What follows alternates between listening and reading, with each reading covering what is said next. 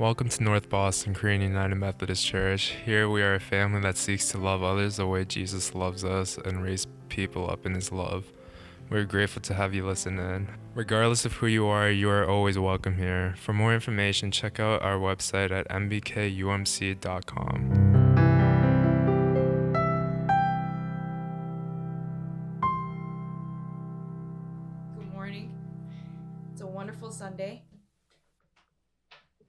We hope you're having a great day today. Um, you know, it's really, really bright outside, and March has already begun. I think as of next week, just buying time, I.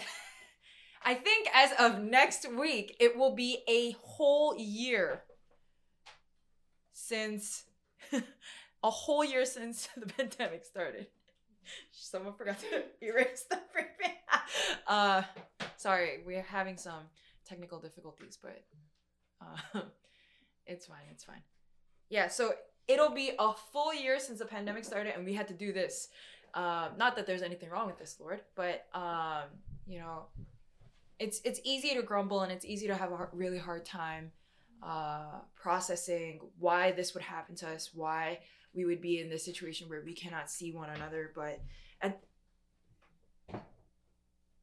at this moment, I think there is a need to press into the faithfulness of God and to thank Him for the fact that we have the resources to be able to uh, gather together um, and worship Him together. So we hope that you're doing well this week.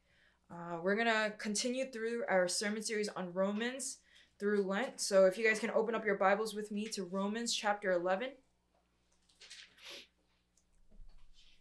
Romans chapter 11. I'm just going to be um, going through various parts of Romans chapter 11. Um,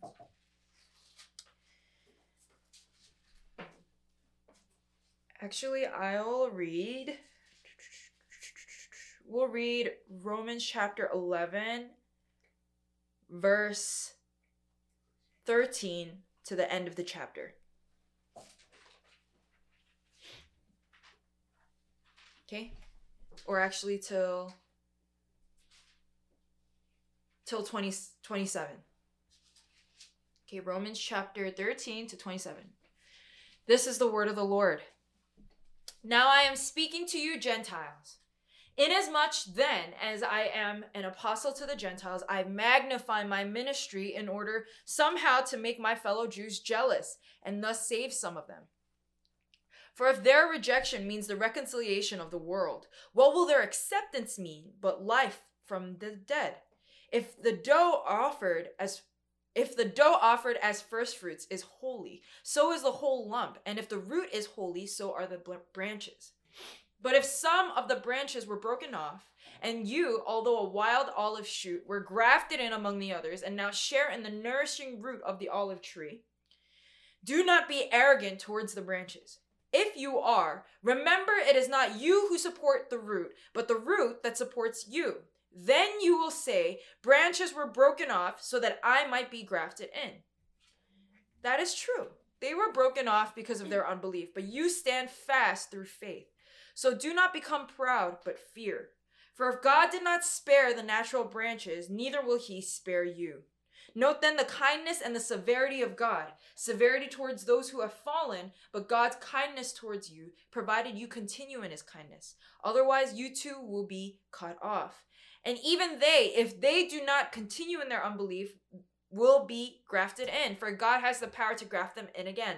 For if you were cut from what is by nature a wild olive tree and grafted, contrary to nature, into a cultivated olive tree, how much more will these, the natural branches, be grafted back into their own olive tree?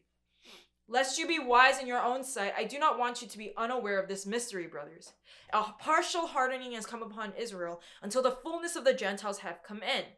And in this way, all Israel will be saved. As it is written, the deliverer will come from Zion. He will banish ungodliness from Jacob. And this will be my covenant with them when I take away their sins. This is the word of the Lord. Thanks be to God. Can we just join together? Would you join me in praying?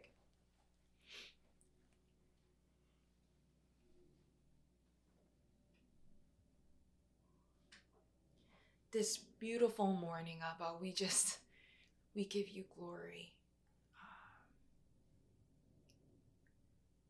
We give you glory. Abba, we just pray for, for those who have, uh, for those who have been able to join us and for those who have not been able to join us. Uh, Lord, we pray that you would move in their hearts uh, just to be present with your presence this morning. God, that they would be able to come into awareness of where you are meeting them, of where you are in their lives, that they would be ushered back to you, Lord. We thank you, Father God, for the faithfulness that you have shown this community over and over again, getting us through safely a year of quarantine. God, I just pray for every single head, every single soul who is present and not present, but a part of our family. Lord, I pray that the reality of the gospel would set in. Father God, I pray that the hope of Jesus would be met all over wherever we're, wherever people are that the hope of Jesus would not be lost on them, Lord. Father, I pray for a desire to join you, a desire to follow after you, God. I pray that your Holy Spirit will be upon every head right now. That the peace of God and the Spirit of God would fall upon every single head. Lord, that any distraction, any and all distraction, any lies that we have come into agreement with, God, that that would be broken and silenced in the name of Jesus. And Lord, that we would just be able to approach your throne of grace this morning, wherever we are. For we believe that you are a God of power and that you are a God that doesn't need any of us to do your will. So we pray that your will will be done in this ministry as it is in heaven, Lord. We give you glory. Hide me behind your cross that only you are magnified and only you are glorified. In Jesus' name I pray. Amen. All right, we are going through Romans 11. The title of this sermon is God has not cast off his people. God has not cast off his people.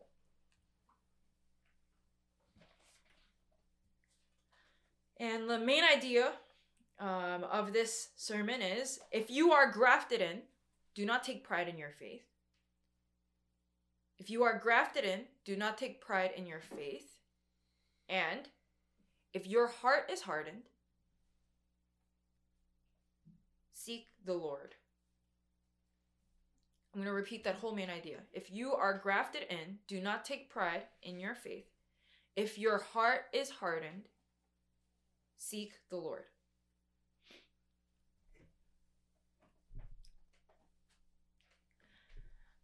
All right.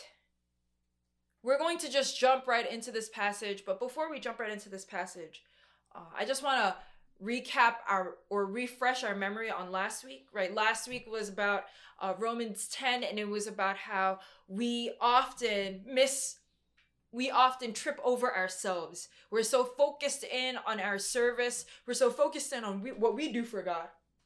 What we have going on in our hearts that we miss the point, that we misunderstand what it means to be a follower of the Lord. And, and in the midst of choosing to do good, we miss the gospel in our lives. And that's how Israel tripped over grace and have lost sight of what it means to be God's children, right? This this understanding that they somehow are entitled to salvation because of their ethnicity, because of the law that has been given to them. The fact that they seek their own righteousness but ignore God's, the fact that they have zeal but lack knowledge. Right? And I gave the example of how uh, I gave the example of how um, when someone walks so intently that they fall over a rock right in front of them without looking, right? Does that mean that those who miss the mark are rejected by God and by Paul? Does that mean that those who miss the mark are rejected by God and by Paul? No. And so actually I didn't I didn't go into this in our reading, but actually today's passage is on all of Romans 11. And verse 1 actually debunks this, right? God calls a remnant by gracious choice. Um, but it actually debunks the fact Paul Paul says, here, let me read Romans 11 verse 1. I ask then, has God rejected his people? By no means. For I myself am an Israelite, a descendant of Abraham, a member of the tribe of Benjamin. God has not rejected his people, whom he foreknew. Do you not know what the scripture says of Elijah, how he appeals to God against Israel? And God introduces this idea of a remnant. God calls a remnant by gracious choice. Now, the word remnant means small part.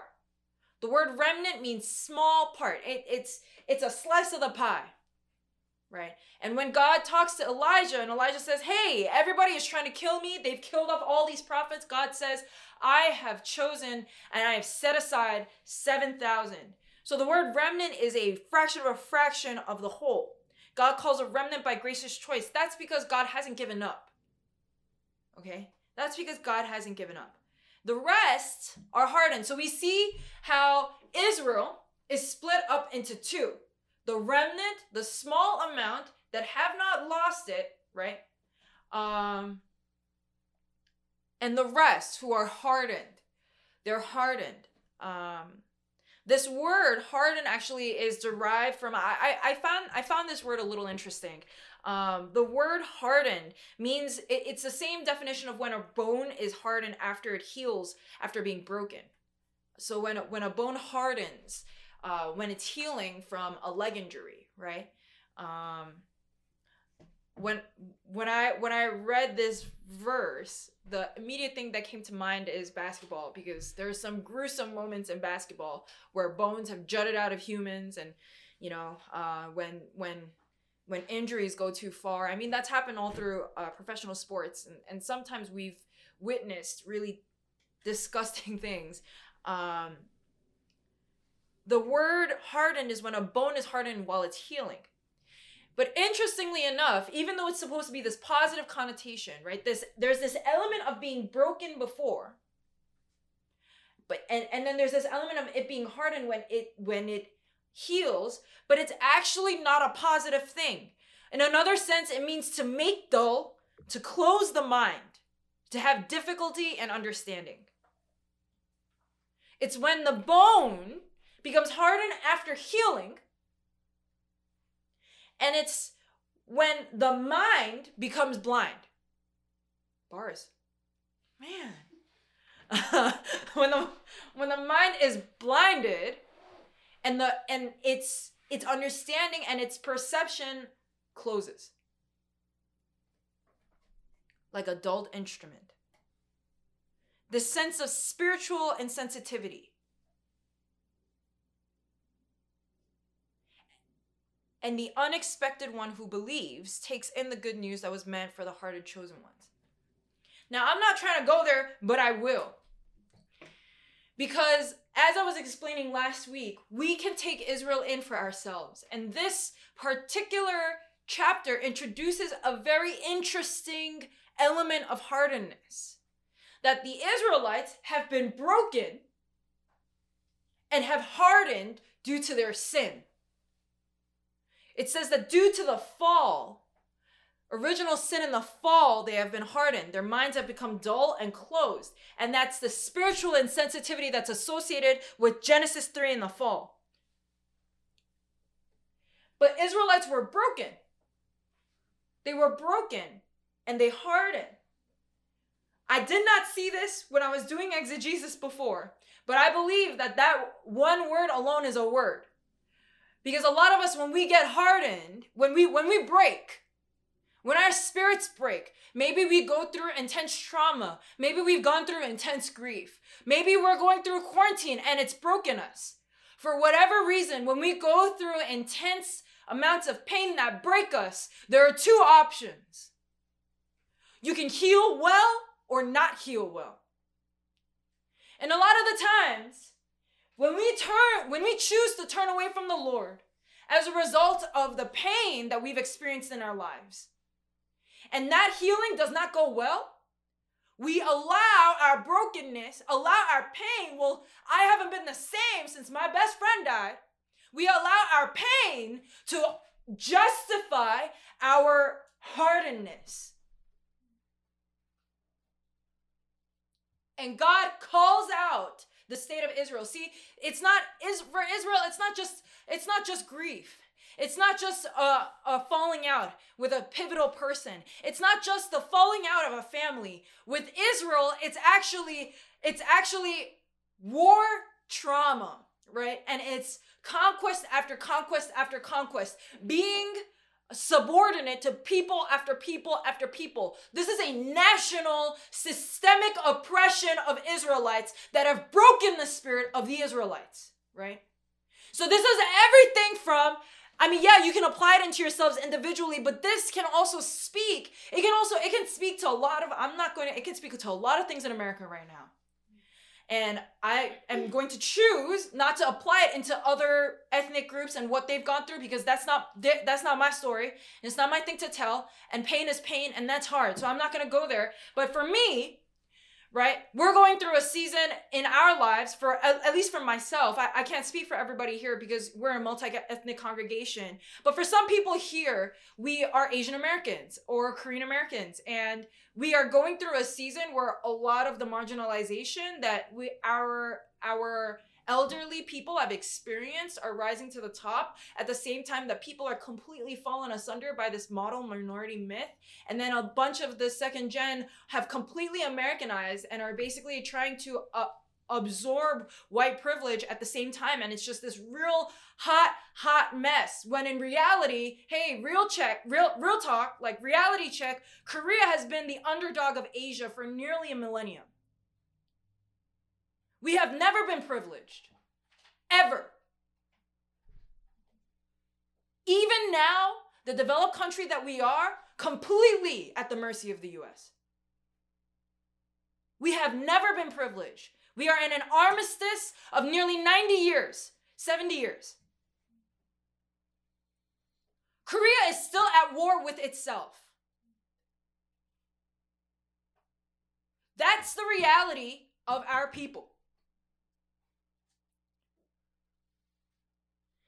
And a lot of that is rising to the surface and I've, I've had to i've had to you know process a bit of this with some of the first generation people um, in my life um, and you know walk with them through you know what they've experienced and the the the wars that they've experienced because hey you know our elderly folk has experienced at least two wars in their lifetime on their home ground. One with the japanese and then with themselves. Uh, it's a really, really painful experience. My own family has been torn by the Korean War um, and will never be patched up again as in the foreseeable future.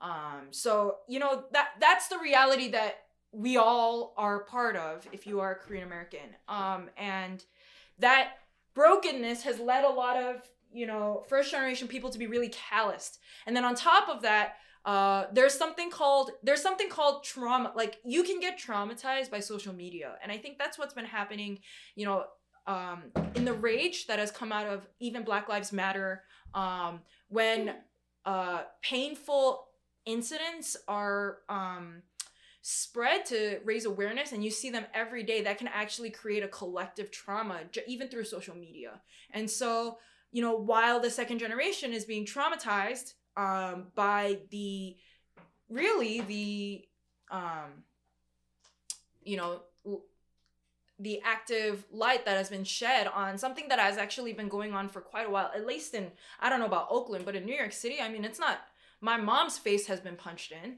you know on the subway. Like my dad has gone through things that i can't explain and that's that's been new york. It's just now it's now there's instagram.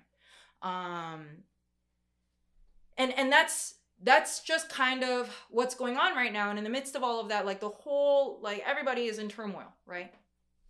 Who's there to blame? Why is nobody caring? Where are the news outlets? Blah blah blah blah blah.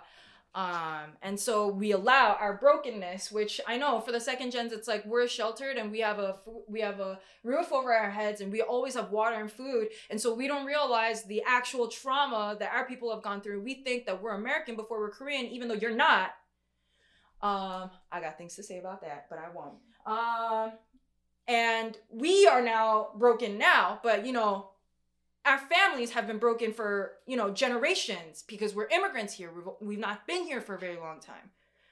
Um, and America doesn't know that.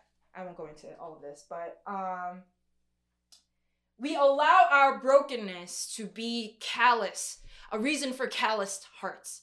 And so, what I've been dealing with uh, in this past month is just uh, family members getting really calloused. Um, how to pastor congregations where members are triggered uh, by what they're going through. Um, you know, connecting with people back in my community back home, uh, hearing about the growing unrest. Um, because, see, Koreans are, I can only speak for Koreans, I can't speak for other Asian Americans, but Koreans in particular are, like I said, very recently traumatized by two different wars. So when there is a pattern of battery against a people that is already generationally traumatized by war, the reaction will be very severe. Um, especially considering that it's been almost a millennium. Um, Koreans even have a word for it. It's called Han. This generational deep suffering. There's a specific word for it in out in the in the vocabulary because of this. And so a lot of this has been triggered. Now the problem is that many people are using that as reason to say, ah, and I I I fall privy to this. I have to pray about this every single day because I'm triggered every single day, every single day, um, and your pain is not justification for hardness. The reason why I explain at length the plight of the Korean people is not to sit here on a soapbox and tell you about Asian Americans because at the end of the day pain is not compared and it's not it's not some it's not a competition. And so I'm not out here to sit on a soapbox and tell you about Asian American pain uh and and reality. But I'm here to explain to you that that amount of pain does not warrant hardness against the Lord.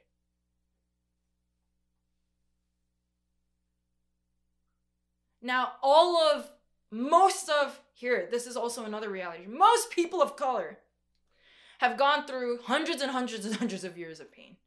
Not just, not just Korea, not just Asia. We can talk about Africa. We can talk about Central America. It's been crazy. The world has been crazy. You know why? Sin. So it's been absolutely disgusting, and people are constantly in some level of trauma. Your brokenness does not justify hardness. Even if you've experienced pain, your heart getting hardened against God is a completely other situation entirely. Partially because God is not the author of sin. It's like me blaming grace for the suffering that my parents have been through. You're like, whoa. Exactly.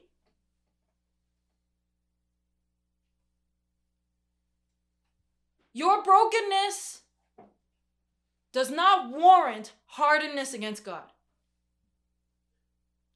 I say that with compassion. And I say that firmly but gently because that doesn't mean that God doesn't love your pain. But I think there's something to be said about the fact that the Israelites who were hardened are not a part of the remnant. I think there's something to be said about that. Because there's some internal, and I've gone through this in, in, in the previous parts of Romans, there's some internal pride that is at work there. There's some assumption that God ought to save you, some assumption that you are entitled to particular things that are there. When sin is a result of human rebellion against God. And so there's something to be said about that word, hardened.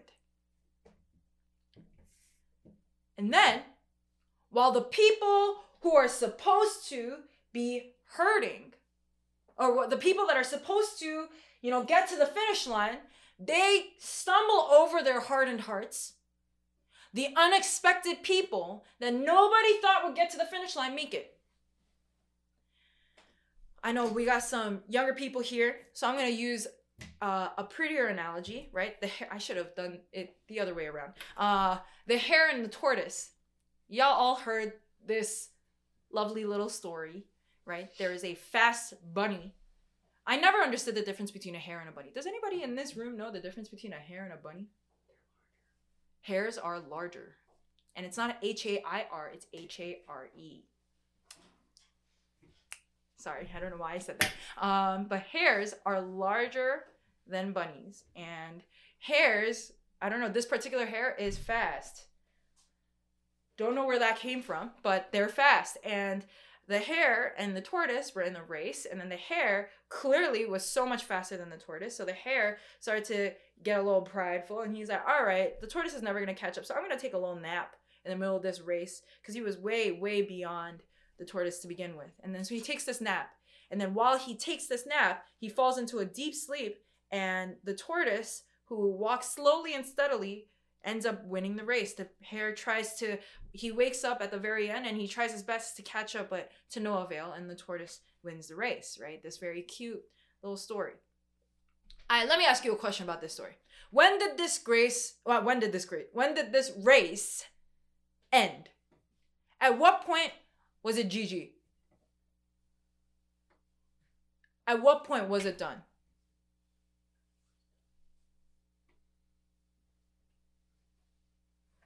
For some of you guys, you might say when the hare fell asleep. For some of you guys, you guys might say when the tortoise crossed over the finish line. I believe that the race was lost in the beginning. And that's because it wasn't necessarily the hare's nap. Yeah, slow and steady wins the race. But I think there's a larger lesson to be learned there that school can't teach you about and that's pride. I think that the race was lost when the hare had too much pride. I don't know if that was the night before the race. I don't know if it was a week before the race. But I think at some point, the hare was hardened in his heart.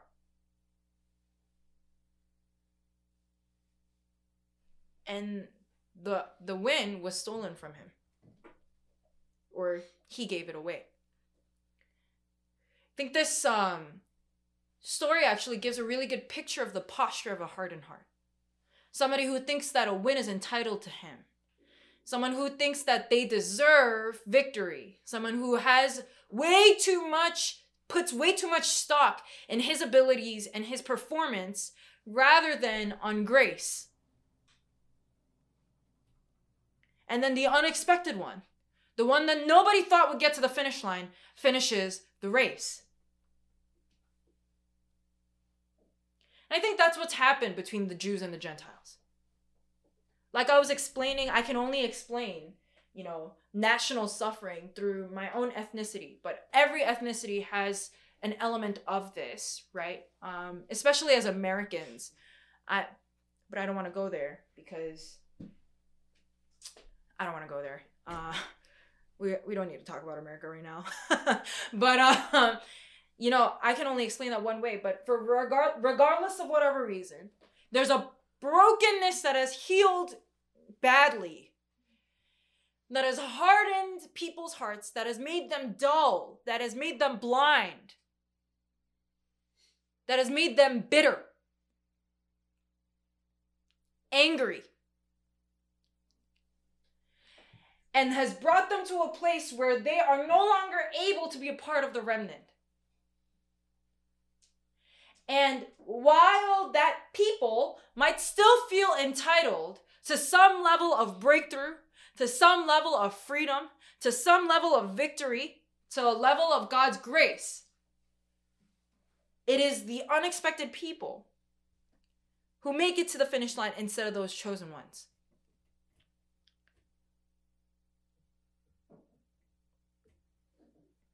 And yet, and this is what I love about God. The beginning of the chapter starts with God's will to still elect them and call them back home. The beginning of the chapter still starts with the fact that God has called and appointed a Jew to give this message, not just because of his love for the Gentiles, but because of his love for the Jews.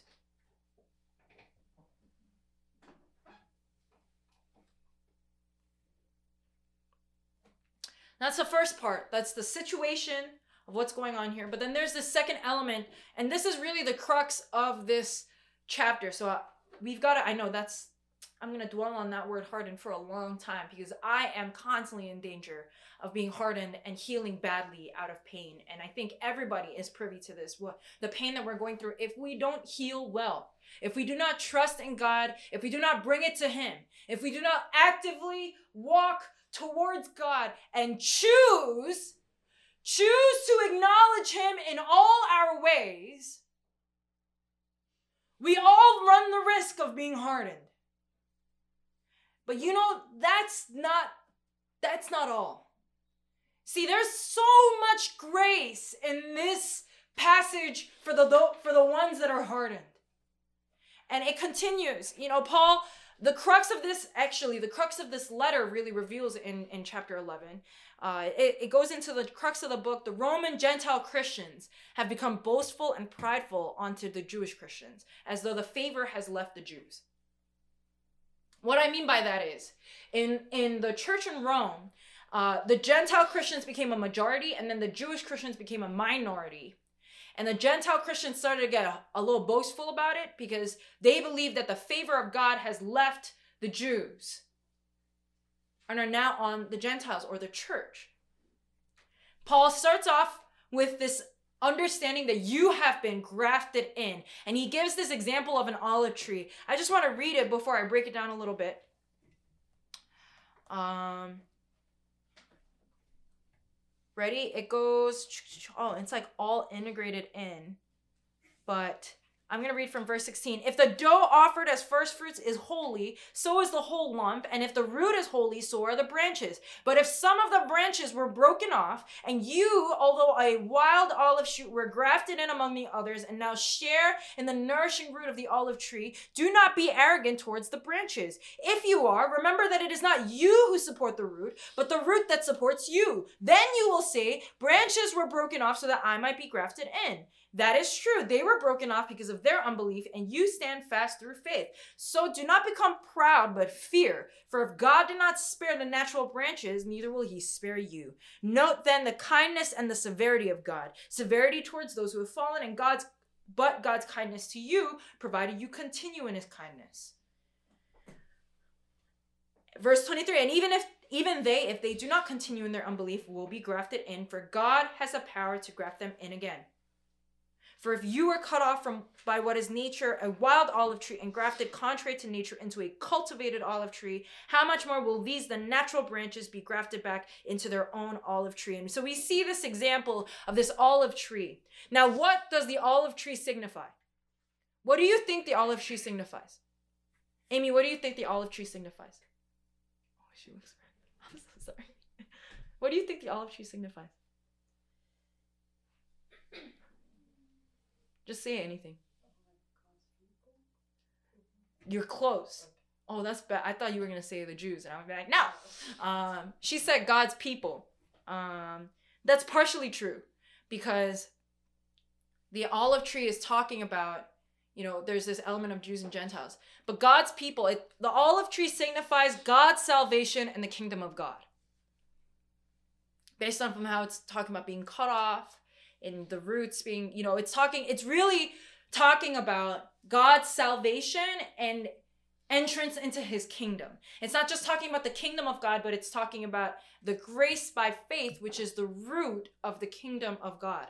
Um, and so the olive tree is that salvation and the kingdom of God. And then the natural branches are the Jews, and the wild olive branches are the Gentiles. And so we see this view of this, or this picture of wild olive branches that are being grafted in into the into the uh, cultivated olive branch. Now, do you guys know what being grafted in is? All right, here is I'm a city girl. I don't know why I'm giving this lesson, but here is a horticultural lesson for you.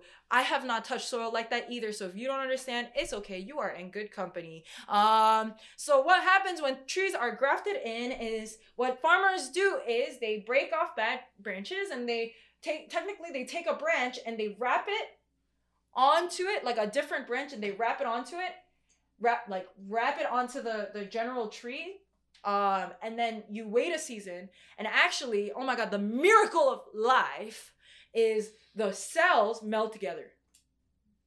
How amazing is that?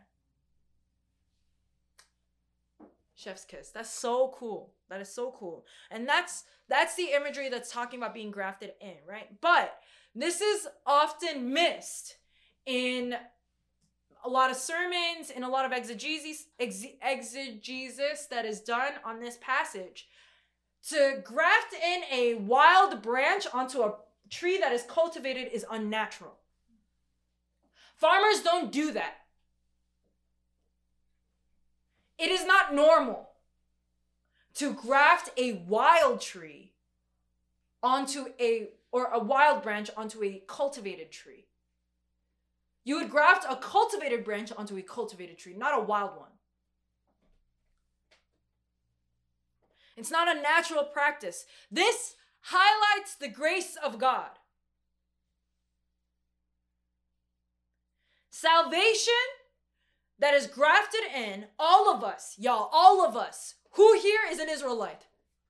Nobody. So we are all Gentile. All of us are grafted in.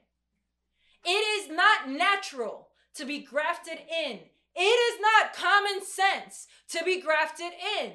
It is the grace of God and the power of His life that allows us to be grafted in, a very unnatural thing.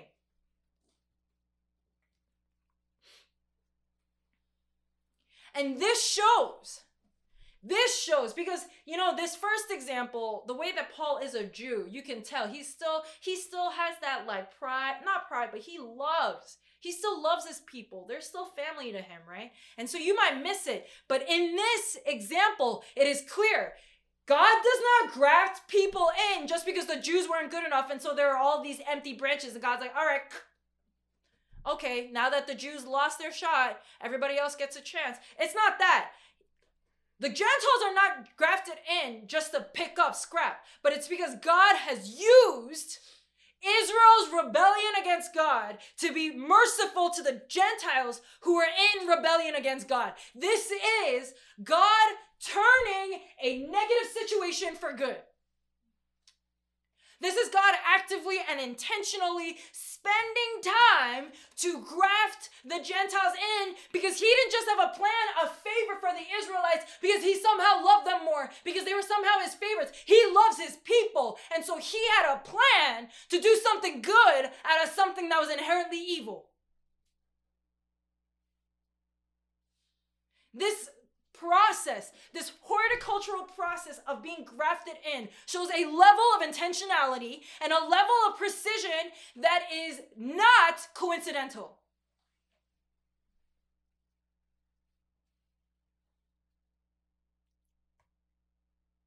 So, the first thing that we can take away is this hardness against God. The second thing that we can take away is God uses bad situations for good. Even what the enemy means for evil, he turns it for your good. We read about that literally like four weeks ago in Romans 8. For in all things, God works for the good of those who love him, who have been called according to his purpose. For in all things, the good, the bad, and the ugly. God is not stopping his work. And he has used this situation where his people have rebelled against him. Their hearts have been hardened from brokenness. They've taken it out on their faith. And yet, he is using this situation to bring good.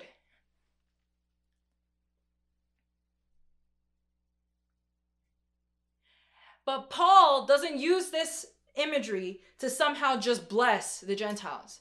He uses this imagery to rebuke them because they have been haughty. I, I don't know if you guys have seen, I don't know if you guys noticed it because I didn't read it that way. Um, but in verse 19, it, uh, Paul is actually intentionally mimicking them. It's like, then you will say, branches were broken off so that I might be grafted in. Okay. And it's like this, you, you can't read, when you read it, it doesn't sound like that. But in the Greek, there, there's a level of sass and a level of pride that, you know, you don't, you don't, uh, English is bland. English is like European food. Oh, wow. I don't mean it like that. I'm sorry. I don't mean it like that. I love, I love Europe. I love Europe. That's where I want to go for my honeymoon. Not, not taking, not. I'm not. I don't know why I'm like this. I don't know how to be PC. Anyway, um, yeah. So English is the lang the language.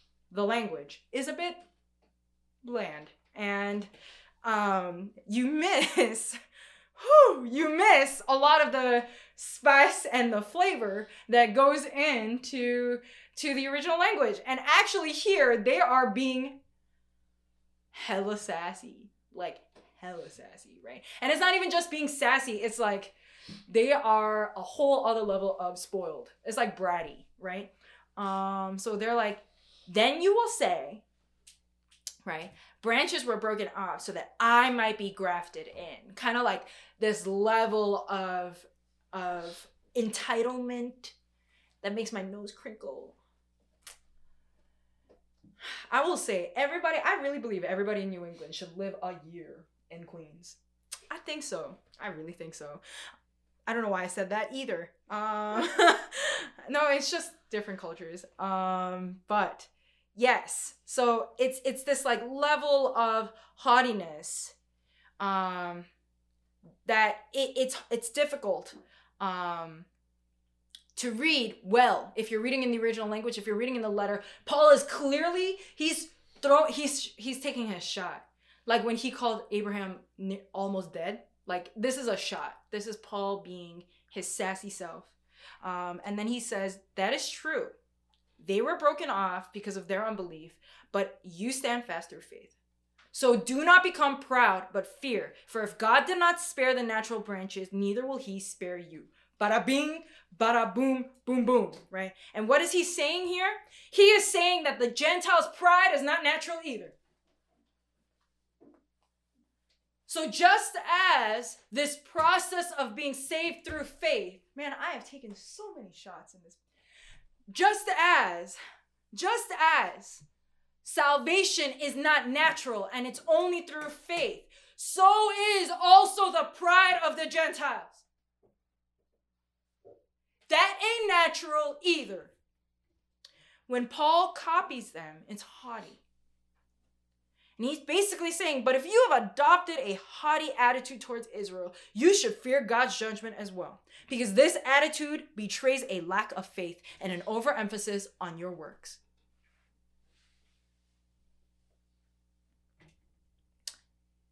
And this, my friends, is where we have every reason to apply this into our lives. Not not not Paul's, you know, re- rebuke as like it is strong, but I think there is there's good that there's a lot that we can pick up from it. Even myself, I can be so I can be so entitled when it comes to my faith, when it comes to who I am. And it's so easy for all of us, right, to be entitled to things that um, we have because we've had them and god doesn't necessarily blame us for it but the place in our heart where we are getting to that point is not necessarily the best place to be. Um, and this attitude this attitude that we have towards god where we are over where we are where we have some level of entitlement uh, where we ought to have favor. Um, that actually is um, also the same thing that the Israelites were doing. And so we see here that the Gentiles are no better. Because the attitude of entitlement that makes us think, oh yeah, favor is on our side now, not on the Israelites. That that that attitude actually betrays a minimization of faith and an overemphasizing of your work. So even for those of us who have been grafted in, we are this is a clear this is a clear example. And that's why I've been saying like consider the Israelite situation as though it were your own, not because America is Israel. I'm not saying that we are the chosen ones. I am not saying that we are the chosen ones. Scripture states clearly who we are. We are Gentiles, everybody. We are the Gentiles. We are not the Israelites. Okay? We are a part of God's kingdom, a part of the new covenant. What's the old is gone, the new has come. We are part of the kingdom of heaven. We are God's people, but we are not, we are not the Israelites. Okay? A lot of American doctrine points to the fact that we are no, we're not. We're not. We're ethnically not. Um, but here Paul is clearly stating the danger that everyone runs the risk of doing. Um, and they are doing what Israel did, right? They're assuming that God is obligated to them. And this shows how we are all the same and how the hardness, the poros of Israel is the same thing that we we are privy to. Um, so that so then the real division, because God doesn't care about ethnicity. God doesn't care about external factors. God made you just the way you are. You are beautiful. From the color of your skin to the features of your face to how tall or short you are, from your stature to everything, God made you that way. He blessed his creation and he genuinely thinks that you are beautiful just the way you are. He delights in your image. Okay? The division is not about ethnicity. The division is not about your looks, it's not about the color of your skin. It's between those who receive the gospel and those who reject it. It's between those who have faith and those who are hardened. We have seen this from Romans 4. If y'all don't remember, go back to Romans 4 and watch, listen to, I, have been listening to the podcast, 4, 5, 6, 7, 8. This is exactly what it's about. It's not about ethnicity, it's not about what was in the previous covenant. It's just about the children of promise, which is th- through faith. It's through faith. And Paul still, he still cares about the Jews. And he still hopes that those who hear will be envious of the gospel.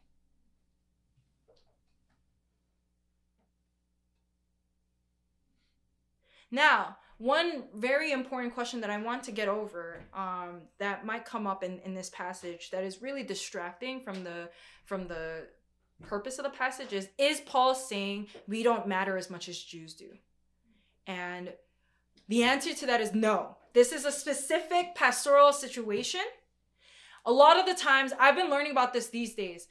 There is something to be said, and you must understand this. In the Bible, there are two types of passages passages that, that apply to that specific social location and time and people that are that he's that the author is talking to, and passages that are des- describing something that is transcultural.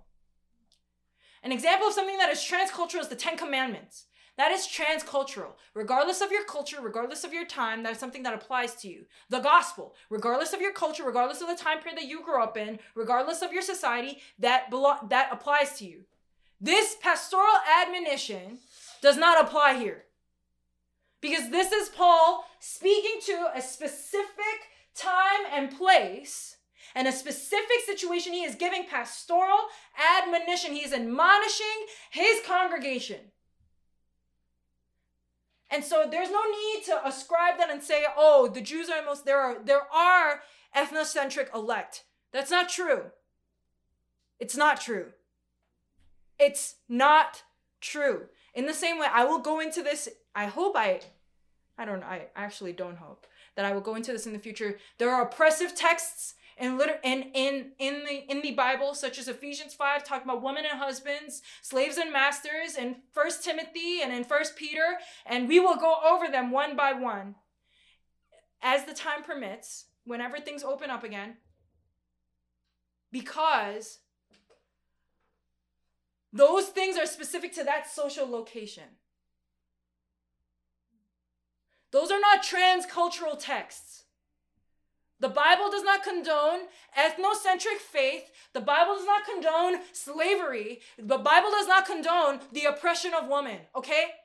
So it's not a transcultural text. It is a text specific to the social location. This is no different. This is Paul's specific, specific words to the Romans because those particular Roman Gentile Christians were oppressing Jewish Christians. And Paul is saying, and, and they're also saying because Paul overemphasizes on the Gentiles, therefore we are important.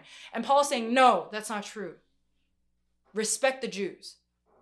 That's what Paul is saying here, specifically to them, okay?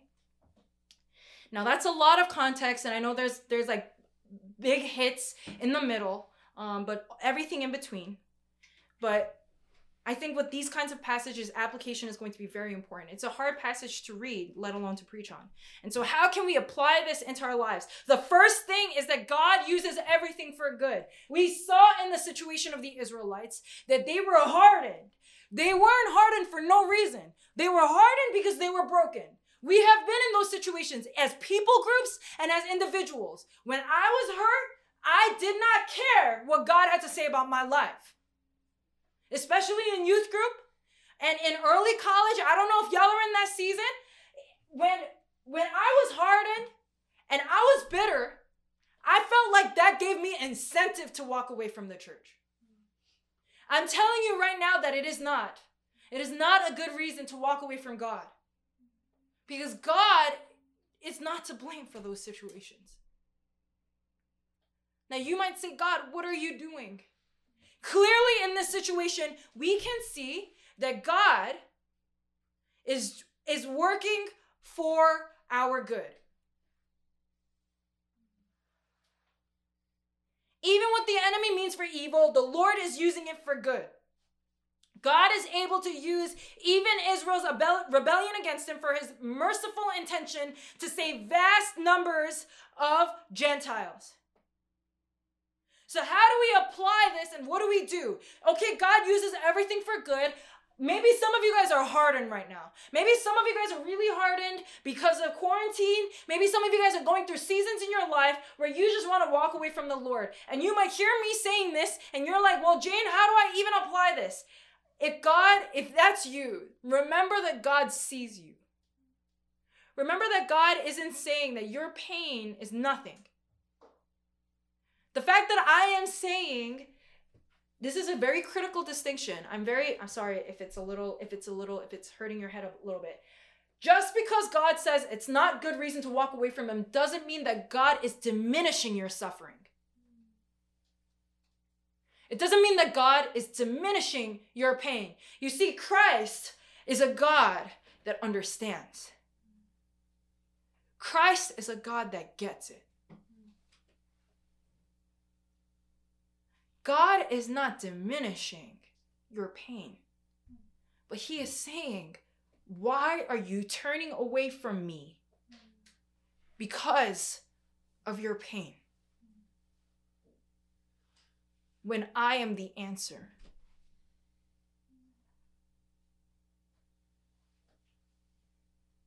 For some of you, it might mean to fix your eyes somewhere else on God rather than what you've been fixing your eyes on before. Be it your future, be it an escape hatch, plan A, plan B, plan C, treatment, medical treatment, emotional treatment, I don't know. But those are not the answers to this problem. They might solve symptoms, but they cannot heal your heart. Only God can do that. God uses everything for good. And though the Israelites rejected it, the Gentiles are grafted in. So, how can we apply that? Ask God for grace to trust Him more. Ask God to help your unbelief. Interestingly enough, when it comes to brokenness, Christ intimately understands and God does not give up on you. He is actively doing things for good. Sometimes we need the grace of God to really sink in for us to trust him more. The gravity of how much Christ understands needs to sink in for you to be able to trust him more. The gravity of how Christ has not given up on you might need to sink in for you to trust him more. The gravity of how much Christ has not abandoned you might need to sink in for you to trust him more. See, your see Christ is not the authority figures in your life that have failed you. Christ is not the governments that have ter- torn you down. Christ is not the people that have hurt you. And even when you curse him, he weeps for your pain. That's God. God uses everything for good. And often we might need grace to trust Him more. The second thing is don't presume mercy. What I mean by that is don't take mercy for granted. Don't be prideful or actually just remember that you are not entitled to it. That's the significance of Paul saying, remember that it's not the branches that feed the root, but the root that feed the branches. It's not your works and how good of a person you are that determines your election. It's your election that determines your worth. Remember from where the value flows. That is the answer to insecurity, and that is the answer to pride. Remember from where your value flows. It does not flow from the circumstances, it does not flow from the season. Your value flows from the root. Your nourishment does not flow from the snow that falls from the sky or the summer air. Maybe you're in a season of wilderness. Maybe you're in a season of fruitfulness. It does not matter. That does not determine you. God does.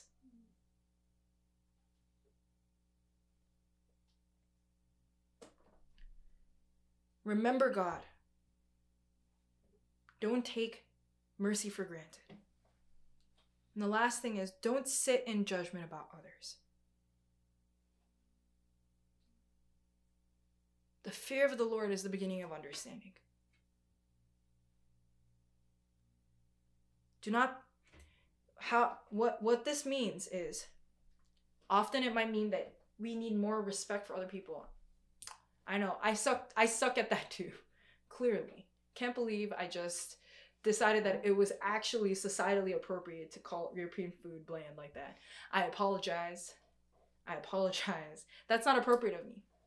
That's really not appropriate of anybody. We have to learn to have better respect for one. I have to learn to respect people. I have to learn to respect I have to learn to respect people too. And I hope that you guys can join me in learning to give other people the dignity that God has given them because that's not determined by their actions or their culture is determined by the Lord. And that's a hard pill that we have to swallow. That was a, a big argument that I often had with people in college because people some people really hated Trump and um, I told them that God God loves Trump. Um, cuz he he God does. Um, I can't I can't I can't say that I do. But that very least I must be able to acknowledge. I must be able to acknowledge God that even to the people that I might think are irredeemable, God God loves that person. Um, and that takes faith. It doesn't take humility. That takes faith. It's not just about humility. That takes faith in God. Faith that God does unconditional things. Faith that God does crazy things. And sometimes God does things that might make us a little mad because He's just too good. But that's God and he loves whom he loves. Sometimes that might also mean not show, not sitting in judgment about other people mean, might mean to welcome other people regardless of whether or not you like them. You need to be able to we we we it is it is our burden and our desire to be a family that can welcome everybody.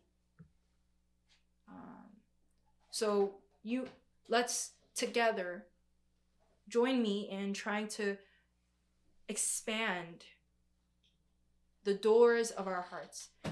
As much as this is a Korean church, and as much as y'all know, I do Korean church research, and our our ministry is ethno uh, multi-ethnic. The reason for that is because faith is multi-ethnic.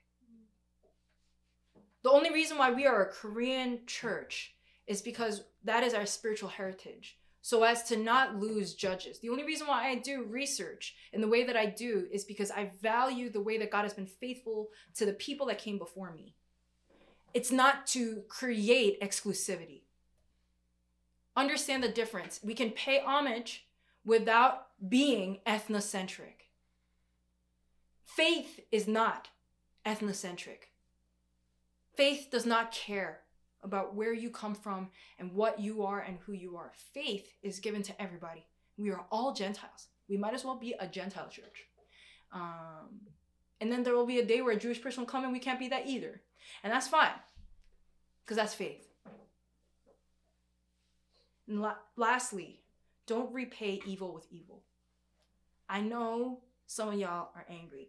I don't know if y'all. I tried to. T- I tried to put a damper on it, but I'm. I'm sure you guys hear how angry I am as well because I'm very aware. I am very aware of why I stand before you. I am very aware on whose backs I stand, and I'm also very aware that this country has completely misunderstood my people, and that my people are actively misunderstanding their own origin. And I'm angry about that. Deeply, deeply, deeply, deeply. And some of us might say, you know, Asian Americans have only been going through suffering for decades.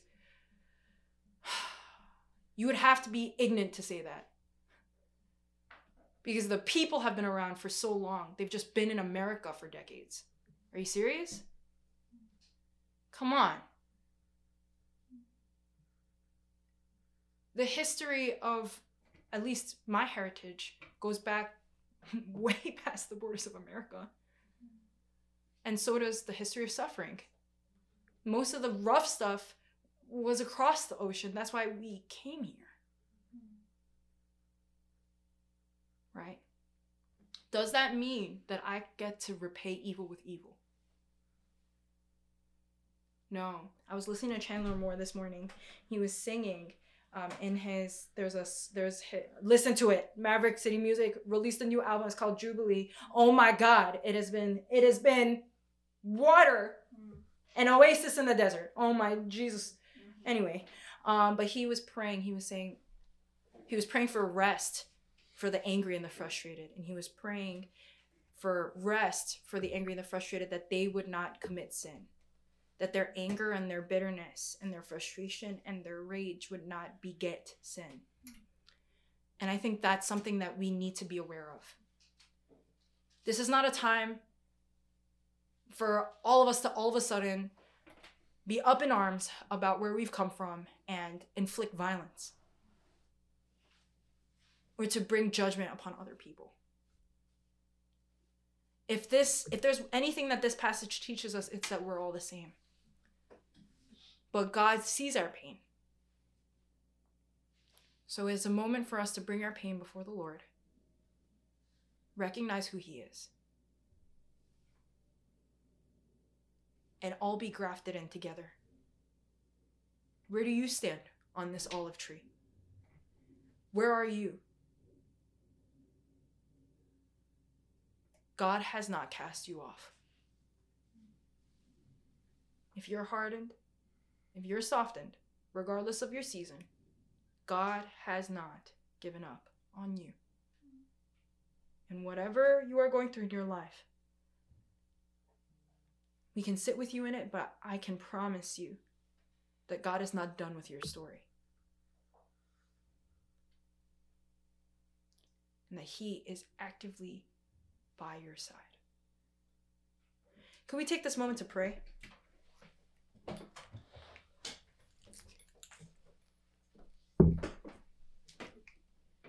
Are you grafted in?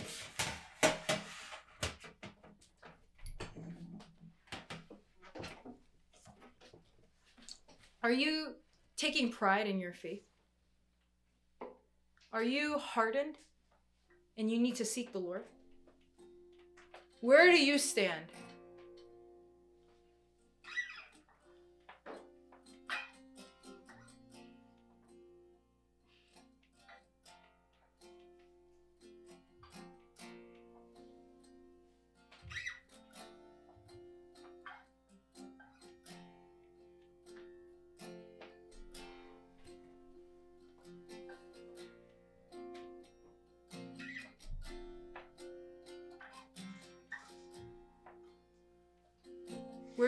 Where do you stand?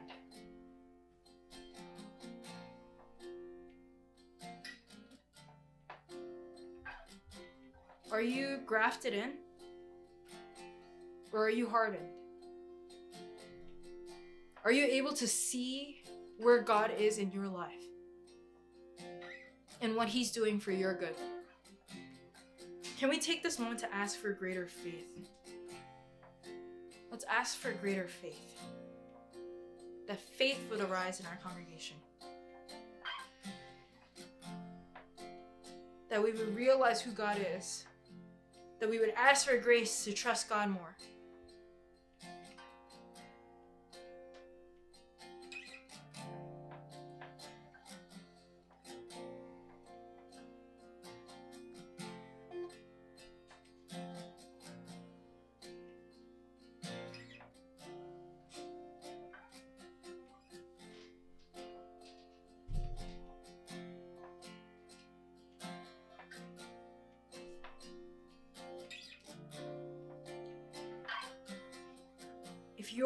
Season where you're struggling with the Lord,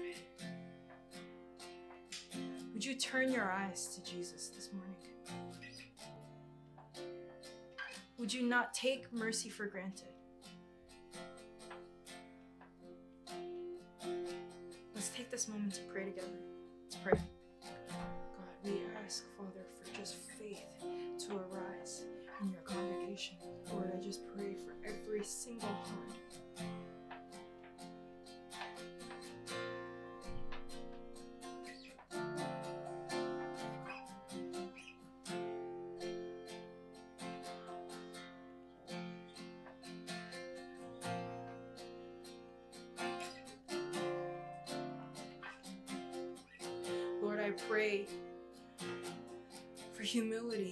Pray for peace in hearts. I pray for a desire to go towards you.